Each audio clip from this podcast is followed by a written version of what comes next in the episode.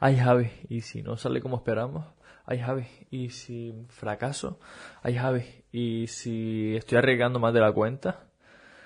Pues precisamente de esto vamos a hablar en el episodio de hoy. Una lección que he aprendido esta semana hablando con Adri Ribillos de DocuPro. Bienvenido al podcast Historias de Emprendedores, creado por Empiésalo.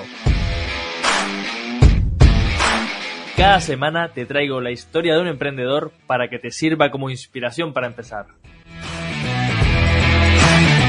Antes de charlar con el invitado de hoy, quería recordarte que este episodio está patrocinado por la comunidad Empiézalo.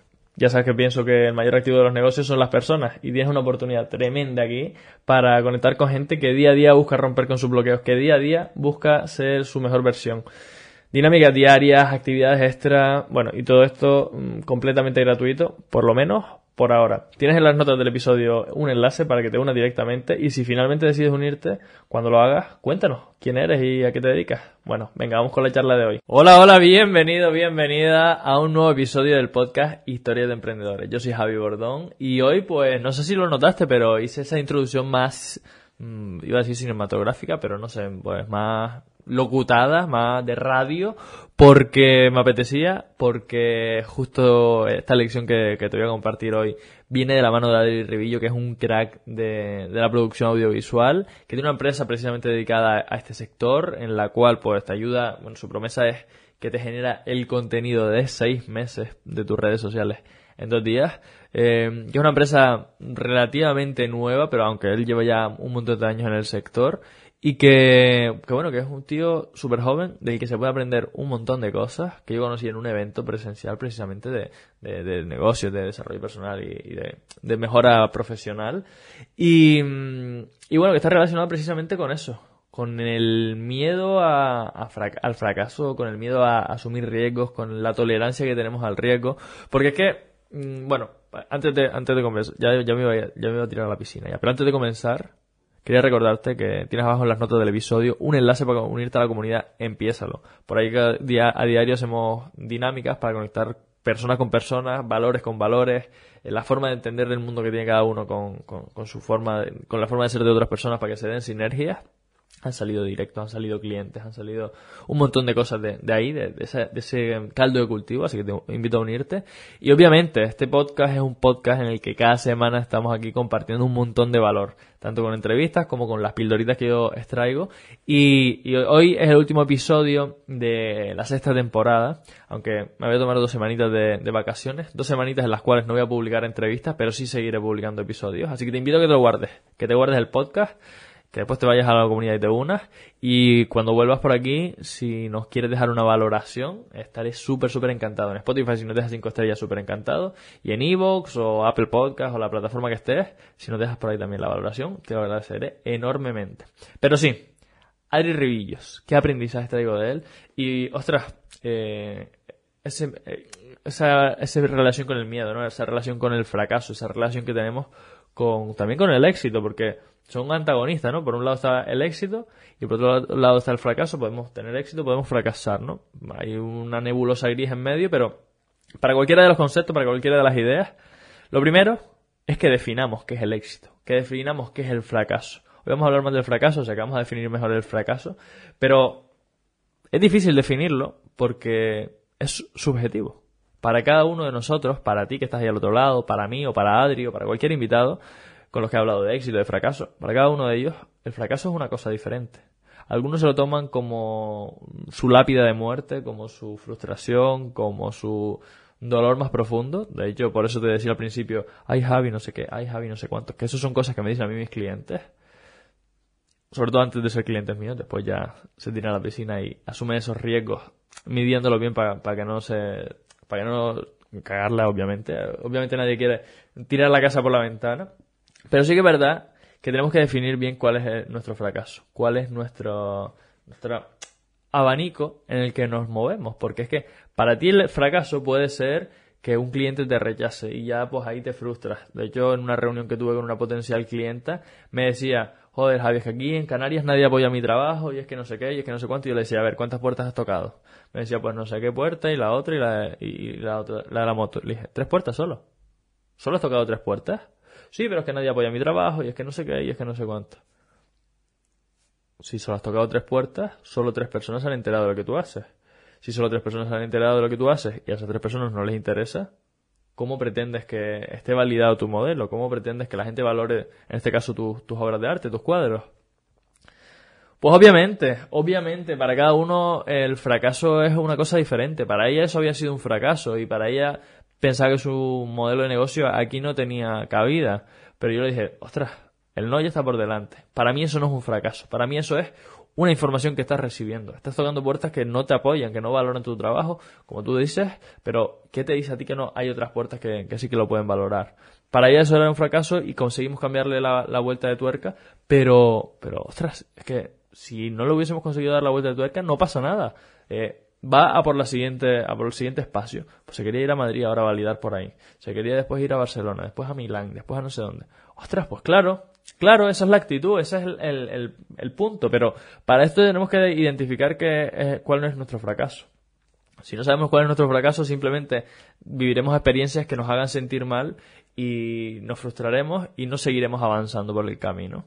Pero, ostras, cuando ya tenemos claro cuál es nuestro punto de fracaso, tenemos que tener claro otro concepto, que es el que yo precisamente aprendí de Adri Revillo, que es nuestra relación con el riesgo, porque para sentir que hemos fracasado tenemos que darnos cuenta de que algo no ha salido como nosotros queríamos y eso precisamente es porque hemos asumido unos riesgos que, que, que nos han llevado a una situación más incómoda. Y claro, de nuevo aquí vuelve la percepción subjetiva de cada uno. Yo te he dicho ya también en algunos episodios, que por ahí te los tendrás si, si lo quieres escuchar, lo, lo digo muchas veces. En los últimos meses he ido un poco con el agua al cuello, un poco más saturado, un poco más agobiado de trabajo, un poco más agobiado de, de, no llegar a final de mes porque me descapitalicé demasiado y tiré de ahorros y me quedé a cero, no a cero no, pero me quedé bastante, bastante mal. Y todo porque empecé a asumir riesgos y riesgos y riesgos, inversiones, inversiones, inversiones, inversiones. Todo en mejorar mi negocio, obviamente, pero esas mejoras a lo mejor no tienen los frutos hoy. Y yo sí que invierto el dinero hoy. Y claro, estás asumiendo una serie de riesgos que igual para ti son una locura, pero que para mi relación con el riesgo eh, está más que familiarizado.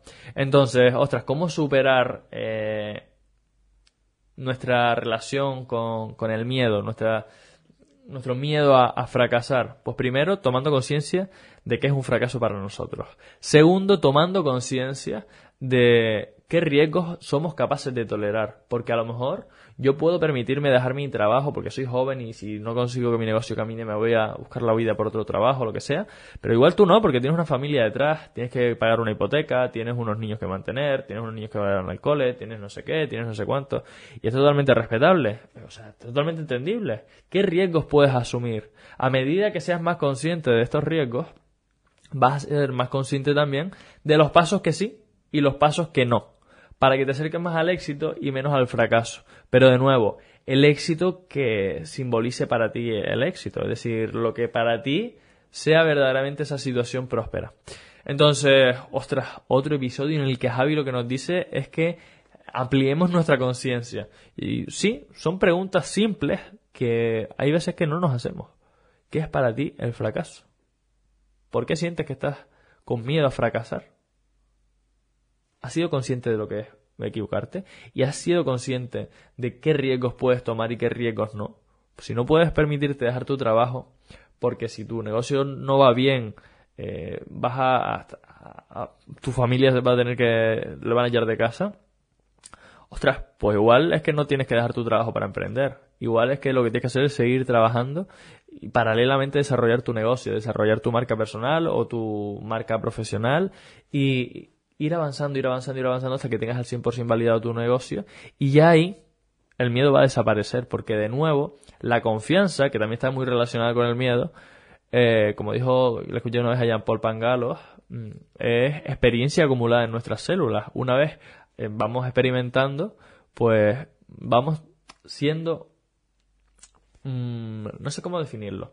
Una vez vamos experimentando, una vez vamos acumulando experiencias, Sí, una vez vamos acumulando experiencias, pues precisamente nos es más fácil eh, enfrentarnos a, nuevos desafíos. porque ya nos los hemos enfrentado anteriormente. Y claro, si nos hemos enfrentado a ellos anteriormente, sabemos mejor cómo resolverlos. Entonces, de nuevo, vuelta a la tuerca. ¿Cómo aterrizamos esto en un plan de acción concreto que tú puedes llevar a cabo ya? Que tú, la semana que viene, puedas empezar a trabajar en tu miedo al, fracaso, ¿no? Tu miedo a que vayan mal las cosas, tu miedo a cagarla, tu miedo a que tu negocio no funcione, tu miedo a, ese cambio, esa nueva línea de negocio que quieres desarrollar y que, ostras, y que si, y si va mal, voy a perder la estabilidad que me da ya mi, mi negocio principal. Pues mira, plan de acción. Número uno, número uno, número uno. Primero identifica qué es para ti un fracaso y cuáles son las consecuencias de ese fracaso. Es que si voy mal, mi negocio quiebra. Ostras, pues igual por ahí no tienes que ir, igual esos riesgos no los tienes que asumir. Segundo, mira a ver qué riesgos puedes asumir y qué riesgos no. Esto te va a relacionar también mucho con esas consecuencias de tu conocido como fracaso. Y tercero, tercero, tercero, pero tercero, y para mí lo más importante, que también hace un par de semanas que hablamos de esto.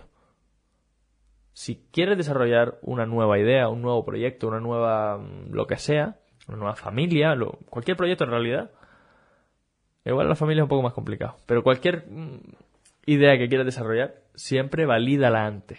Siempre crea una propuesta mínima viable. Que de hecho te voy a dejar por aquí en las notas del episodio un enlace para que escuches el episodio en el que hablo de precisamente eso, ¿no? De cómo validar, cómo validar nuestras, nuestras ideas. Para que no sea un fracaso garrafal que te tumbe, que te derribe y que sea un fracaso estrepitoso.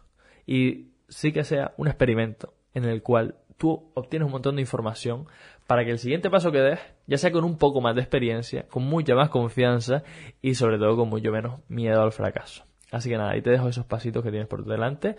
Te toca a ti accionar ahora, al final esto es una cuestión de compromiso, una cuestión de relación mutua. Yo te doy aquí, te vuelco y te vomito toda la experiencia que tengo, todas las ideas que se me pasan por la cabeza, pero si tú no las aplicas, si resuenan contigo y verdaderamente no pasas a la acción, de nada sirve.